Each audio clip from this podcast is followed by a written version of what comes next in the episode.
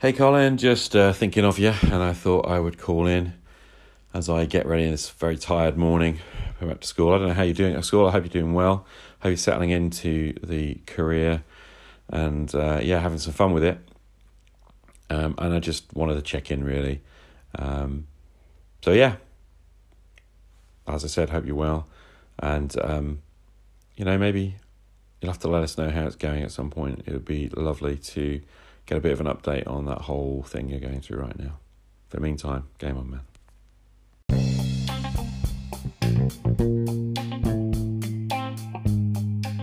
Hello, I'm Colin Green, and you are listening to Spike Pit.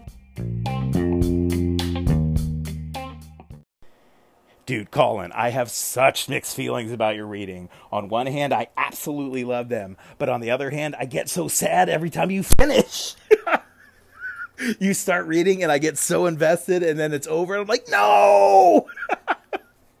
These your readings are my first and only and possible ever exposure to the fighting fantasy books and I I just think they're fantastic, man. They get me pumped. I get why so many people like them back when I was a kid, you know, in the 80s, when I could still uh, read physical books, we had the choose your own adventure books, which were cool and I loved them, but they didn't have dice or paper involved. So, yeah, these, these fighting fantasy books get me pumped. I, I really like the fact that in a couple of your readings, the adventure starts with like a challenge, you know, the heroes going off to fanfare and everything. I've never started a campaign like that. It's pretty interesting. Peace out.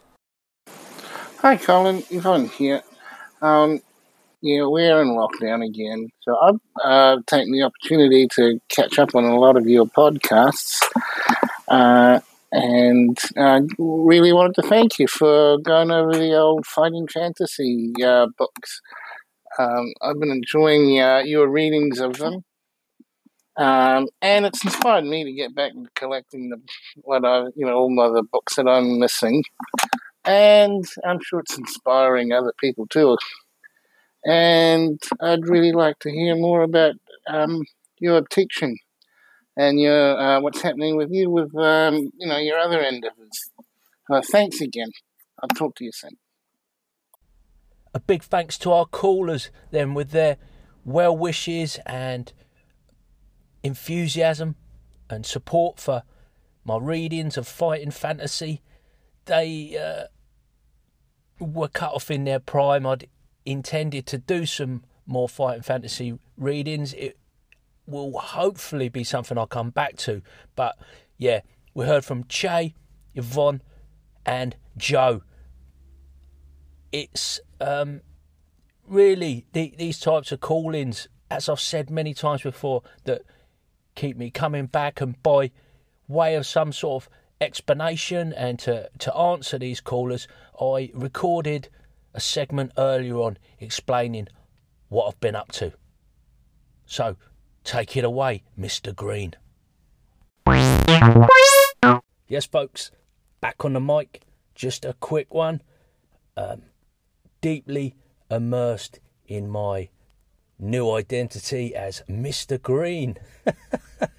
uh, it takes a little bit of getting used to. The routine is uh, very different to my former routine, and apparently, my well, my wife reliably informs me that I seem happier than I have seemed for a long time. Uh, um, sometimes other people have got a, a, better read on things like that, and um, I've no reason to doubt my wife. It, it's funny because I felt like I was fine, but guess there was some room for improvement. As busy as I am, it is super rewarding. It, it's I'm only six weeks in. I, I know it's very early in my career, but already had some great days, some great moments with the kids. Uh, a most recent example, a story I can tell you is after an assessment, doing some practical, a uh, little bit of basic metalworking, teaching the kids how to use some uh, computer aided design software to to print their designs on a laser cutter, and uh, the idea being just to get them into the into the process. We did some theory about design work,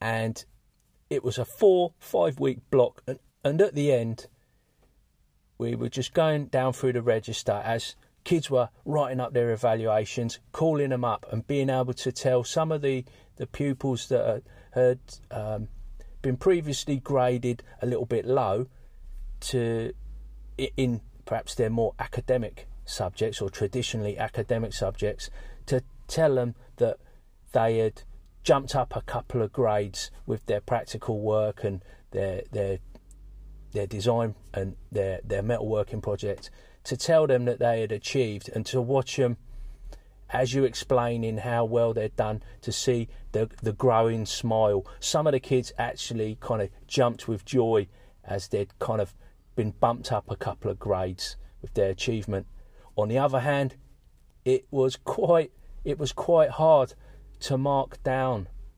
There were two students that had let themselves down a little bit. They'd they'd not kept their focus and they hadn't done quite as well as they maybe expected they would.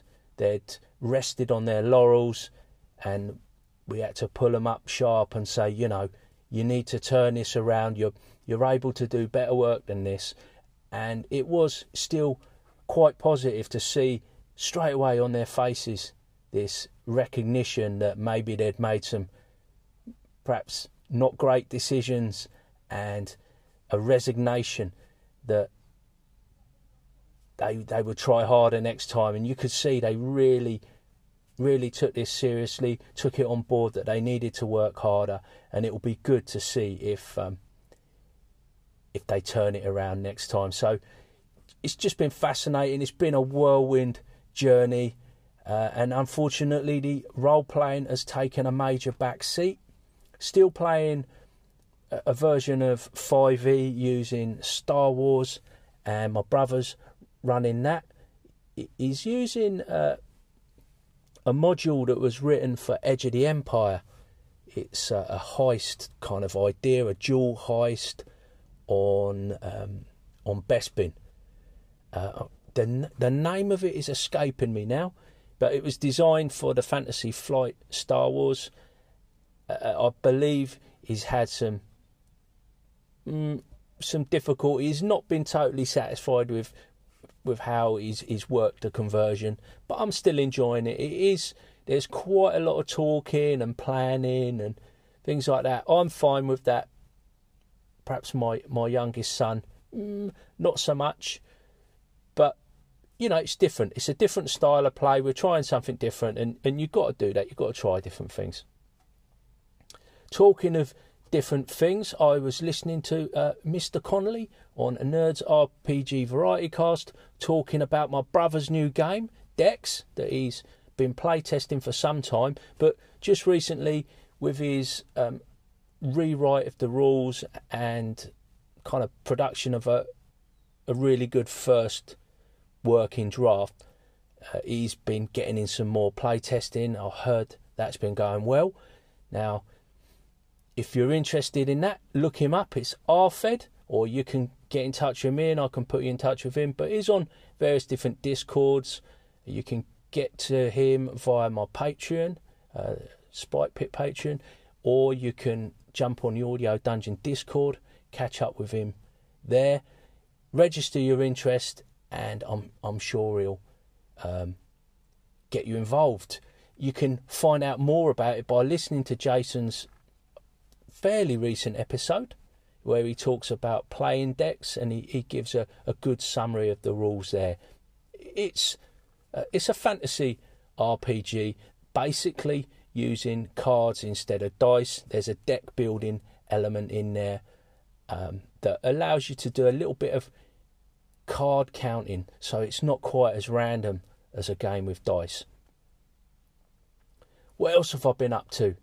Um, well, not a lot, honestly, but I have listened to some quite interesting podcasts. One of them is the most recent episode of Designed for Life. It's got a board game designer. He's a, he started out as an industrial designer and worked for Hasbro at one point, putting games together. There's some really good insight in there, and I found it interesting. It's it's got, you know, if you've got any aspirations for doing a bit of design, or you're interested in the process of how games are made and come into being, it's it's a good less uh, it's a good listen, about an hour long, uh, and I I can heartily recommend it.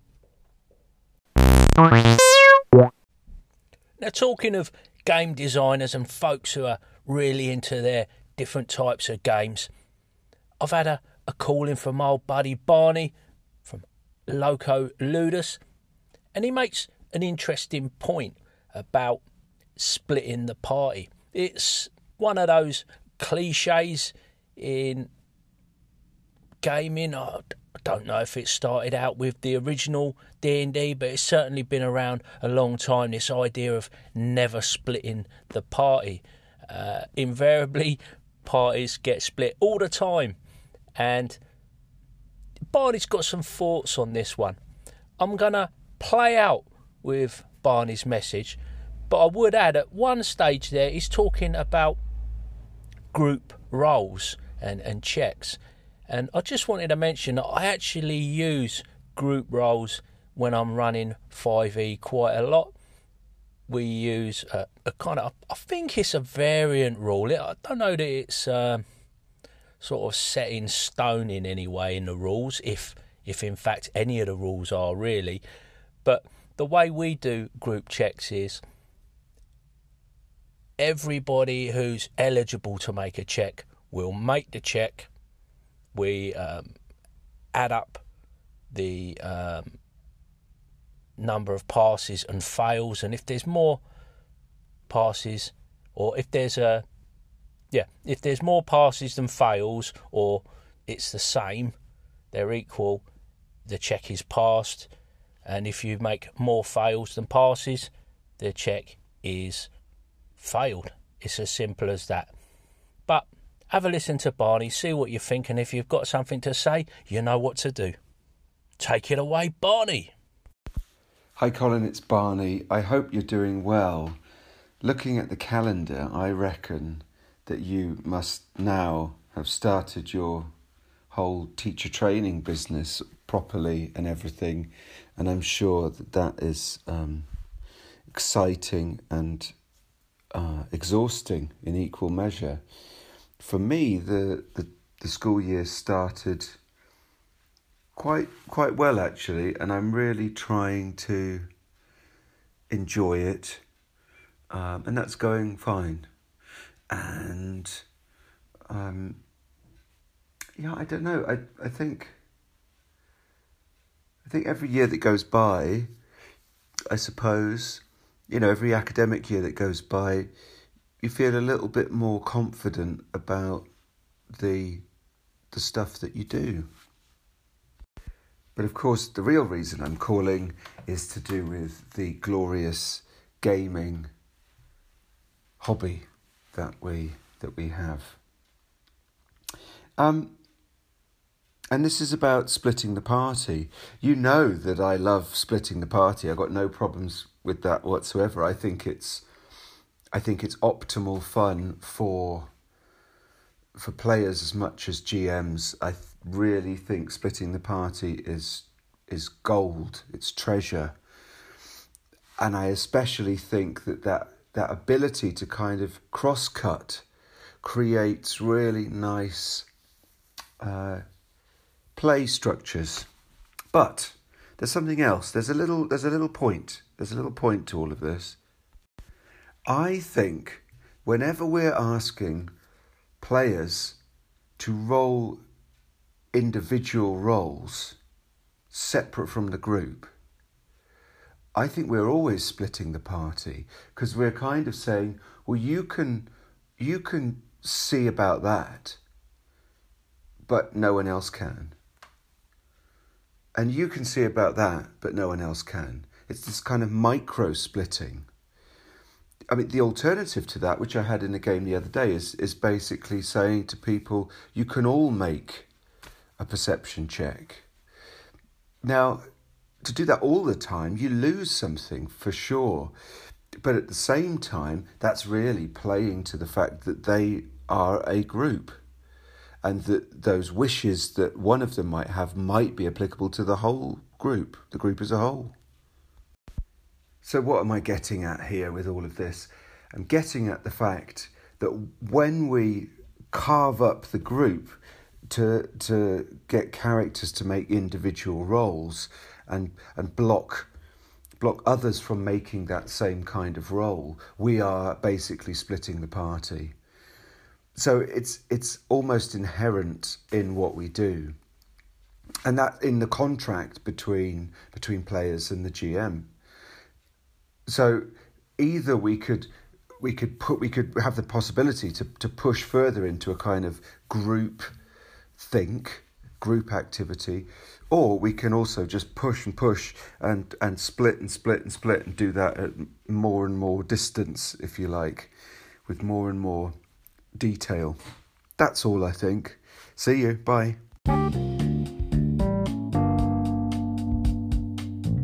And that, as they say, is a wrap. Big thanks goes out to you, the listener, for taking a bit of time out of your day to listen to old Spike Pit. Take care, and I'll catch you later.